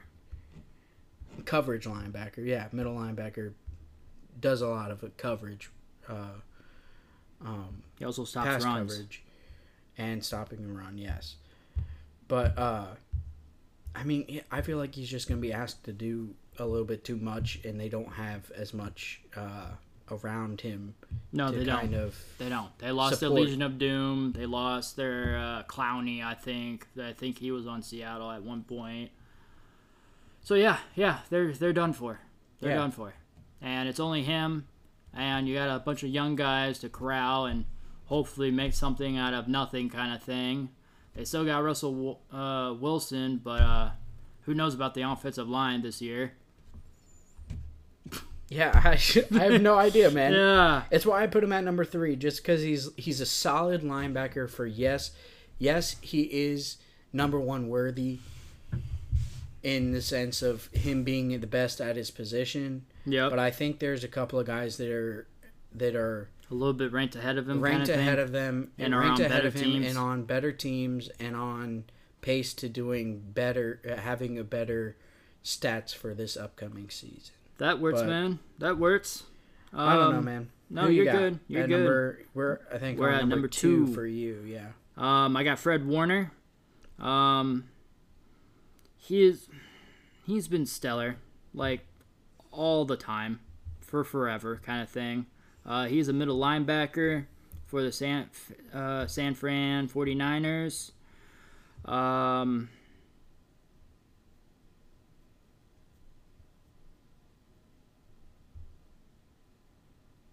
kind of thing, blah blah blah. We went back and forth. Yeah, yeah, should be a top linebacker, but ultimately we landed at number two. So technically, he took took a step back last year.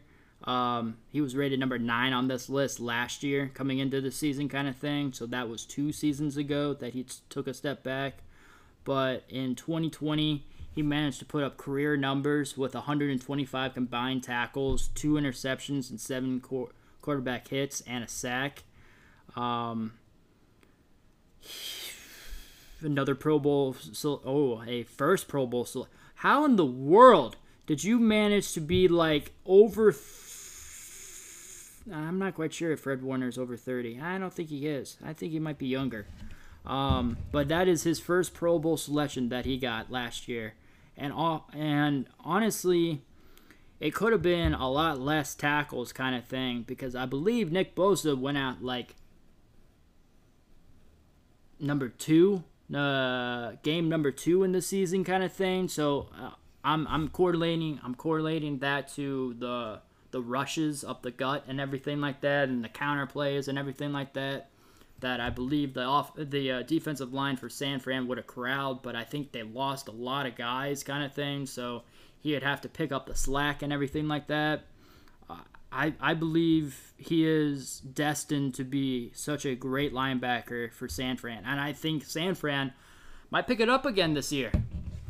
Uh, you got the Trey Air with uh, Trey Lance and Trey Oh, what's his face that played on Ohio State for one year? What's his name? What's his name? What's his name? What's his name? What's his name, Mitch? What's his name? He had like 320 yards against Northwestern in the Big Ten championship, and then he had like another 200 yards against Clemson, and then the literally the first play of the Alabama Ohio State game in the national championship, somebody came up, some middle linebacker came up, blasted him, and broke his collarbone on the first play. Broke his collarbone, and he was out for obviously for the last for the last game. After that, got rushed to the hospital. But uh, it is the Trey Air kind of thing. But I do think they're gonna have uh, Garoppolo probably start kind of thing and kind of feel out Trey Lance. Trey Trey Lance. Uh, say that ten times fast. Um, but I, I just think he is such an impressive linebacker and everything like that. That It's Trey Sermon. Trey Sermon. There we go. Yep, yep. Trey Lance and Trey Sermon. Um, he's he's gonna have a really good year this year again, kind of thing. And I, I hope he, he stays healthy enough to compete for it, kind of thing, because they're gonna need it. I'll tell you that. Mm-hmm. I, uh, is uh what's his face? This is he still free agent Sherman or is Sherman still in the team? Uh, I had it pulled up. Trey Sermon. No, no, no, no. Um, Sherman, Sherman, the cornerback. Oh, Richard Sherman. Yes. Richard Sherman. Um. Yeah, he's still on the 49ers. Okay. Okay. 33 years old. Um, also, more stats according to CBS Sports here. He has his 367 career tackles are tied for number seventh um, in the NFL since he entered the league in 2018. Okay, so he is a really young linebacker. He's probably like 25, 26. 24. Fred Warner. 24. Okay. Yeah, second. se- This will be his third season. All right, and he has never missed a game due to injury. So as long as he stays healthy, his uh, career path is like really taking off right here. 367 in three years. Two years. Two- This will be his upcoming his third. Wow, that's crazy. Okay, good for you. Yeah. Good for you. I don't think so though. He uh, came into the league in 2018, 2018, 2019, 2020. Three years. Uh, We can um, debate yeah, that. no, my bad. It don't. It, when I had it pulled up, it only showed the first two years. Oh no no you're good bro you're good so three years yeah because that didn't make any sense for two years, this is what I was 367 career tackles This is Oh, what I was looking at, and I'm like, wait a second wait a second. I had to click more. gotcha gotcha so that's my number two what's your number two bro Uh, my number two is Lavonte David. Man, he's 31. Yeah. you've already talked about him.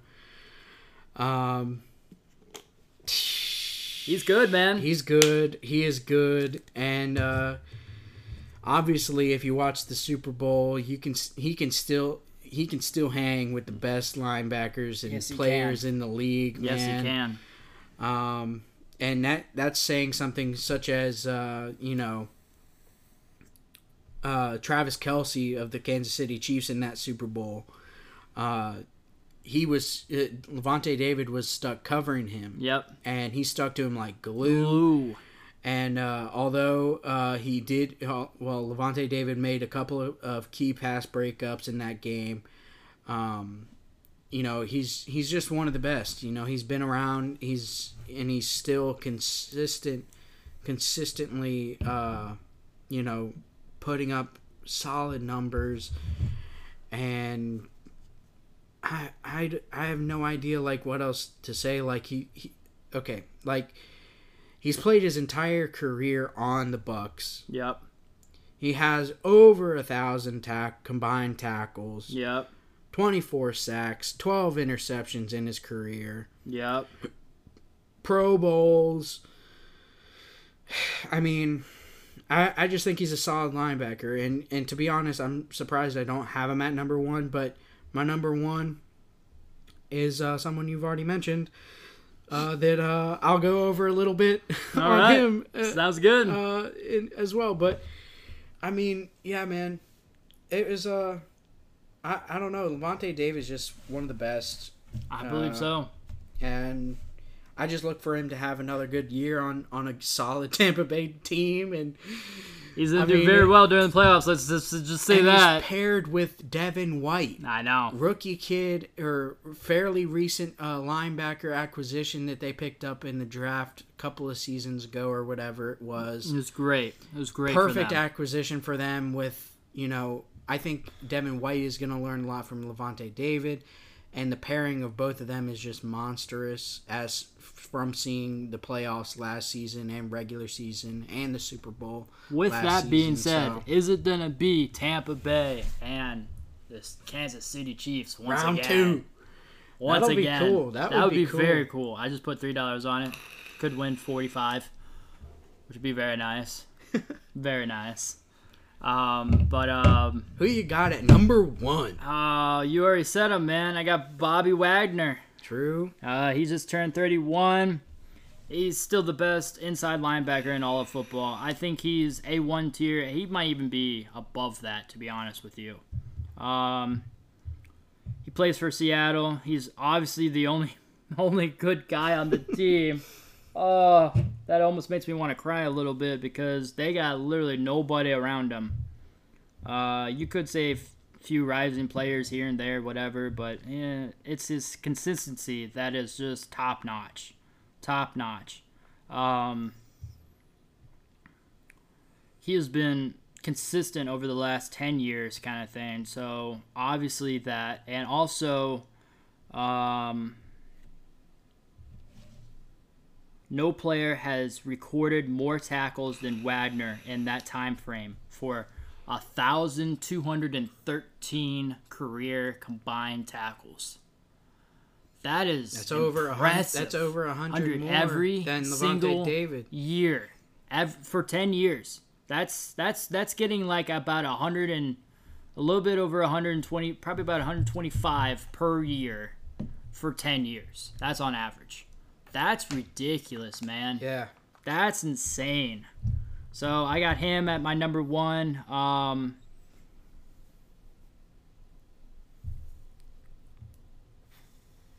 So most people were kind of expecting that he would probably slip a little because he was turning 30 last year. But in 2020, he recorded a combined total of 138 tackles, three sacks, seven tackles for a loss, and 11 QB hits. I mean, he's not he's not regressing anytime soon. I don't think. I think uh, they should keep him as long as they can, kind of thing. Pay him the good money because obviously he almost had 140 freaking tackles in 16 games. Yeah. That's ridiculous for a 31 year old. That's awesome, kind of thing. Well, also he's only the best team of the player, but you know, it is what it is. You can't, you can't help that. They don't got the Legion of Doom, like I mentioned earlier. They don't have Clowney anymore, so they got him. Yeah. But uh, he's he's definitely my A one A one player for the linebacker unit. How about you, man? Well, man, I got Fred Warner at number one, Fred Warner. All right. which is a surprise, but I feel like no, no, no. He could I have the like- greatest. I mean, he his he's incline. on the rise Yeah. of being one of those top tier, like Bobby Wagner, like Lavonte David. I think he's the future best linebacker, Yeah. but I have him at number one because I feel like he's on such a good pace. and he's also He's- with a good team. He's on a good team. You know, obviously San Fran s- fell with some injuries last season with uh, Bosa going down on that defensive line, but he Fred uh, Fred Warner, man, he held ground Yeah. in in kind of keeping that defense, uh, you know, going through the regular season. Like we just went over Um, last last uh, because I was talking about it. He has 367 over three seasons. Yeah. 367 career tackles. That's insane, man. That's awesome. That's over 120 every single season he's been in the league, Yeah, averaging. pretty much, pretty much. Uh, he's got some interceptions as well. Not as much of a of a pass rush guy, But he's just a sure uh, tackler. but he can tackle. yeah, He can tackle. that's what you want out of a linebacker. And That's yeah, what you want. Um, maybe not Uh, I think he has pretty good, maybe maybe a little less stellar passing um, operations and everything, since he is a middle linebacker. Yeah. But just coming up the gut, you you for sure know it's only going to go for four yards because he's right there. He's right there, or even less, less than four yards. So I applaud you. That was a good first round pick or number one pick. Yeah, I mean, I, after looking at it, I probably could have rearranged it differently, put the veteran guys there. Nah, you're good, But, man. uh, you're good. You know, I, I, I honestly, tr- he's I like Fred. I like. Fred Warner to Yep. be, to be that next. You know, he has the potential to be that next star linebacker on a team, and you don't get very many of those. You get the, The Bobby Nets- Wagner, you the- get the, I was about you to get say, the Lavonte That's David. Bobby Wagner for the next But yeah. ten years. But yeah, That's just crazy. Good for him. Good for him. all right, man. And That that's- that wraps up our our long ass discussion of linebackers this week.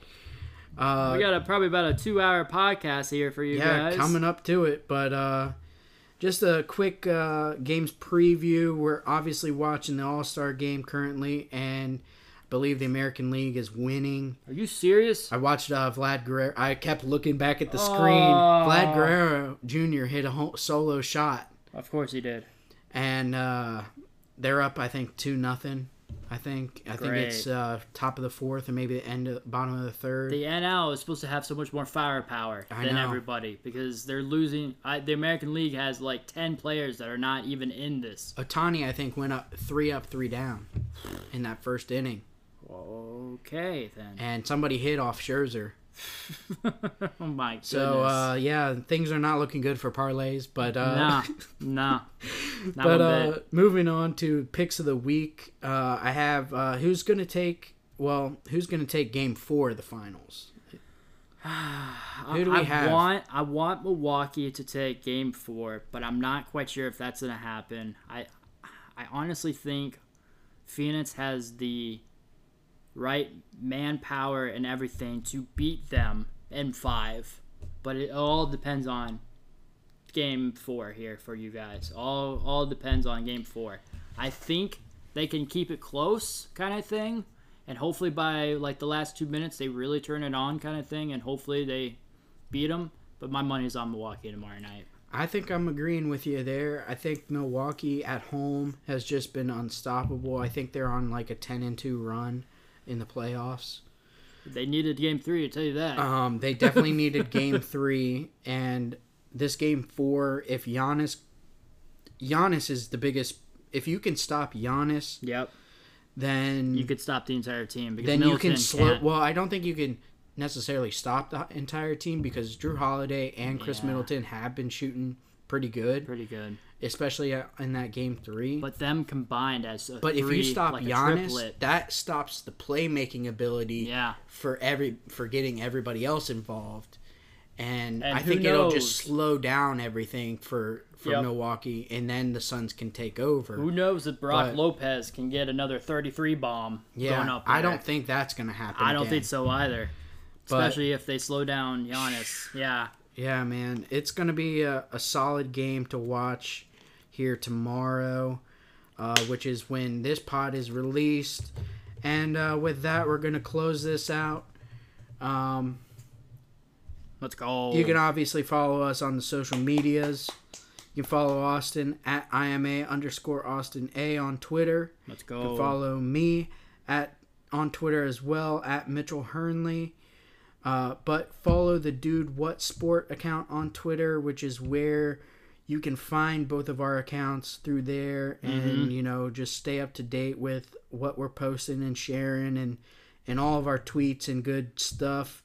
Been posting some video content now on the Twitter, which is awesome You've been posting some good stuff on and Twitter, there, man. There's some solid, some solid videos and stuff. I gotta catch up. content coming out, but uh, I was basically decapitated this past weekend.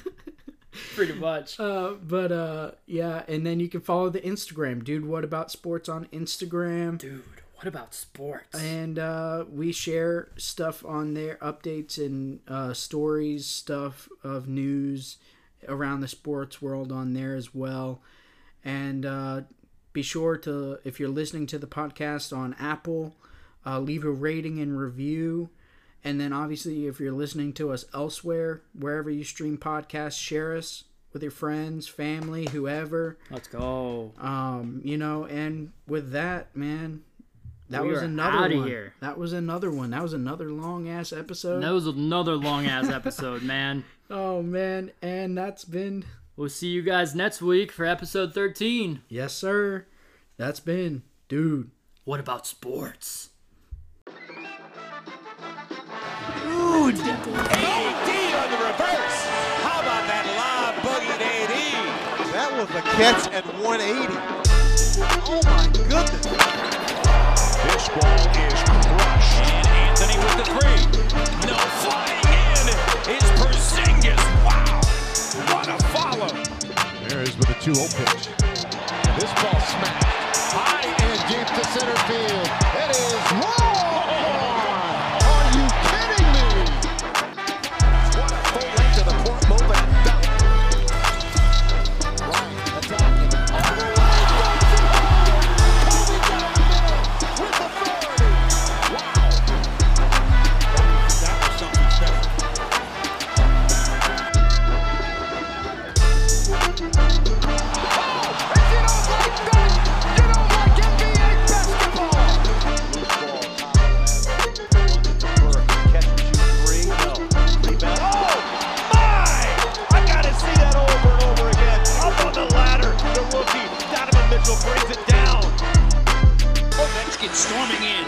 Alexander Ovechkin curl and drag to the back end. He scores!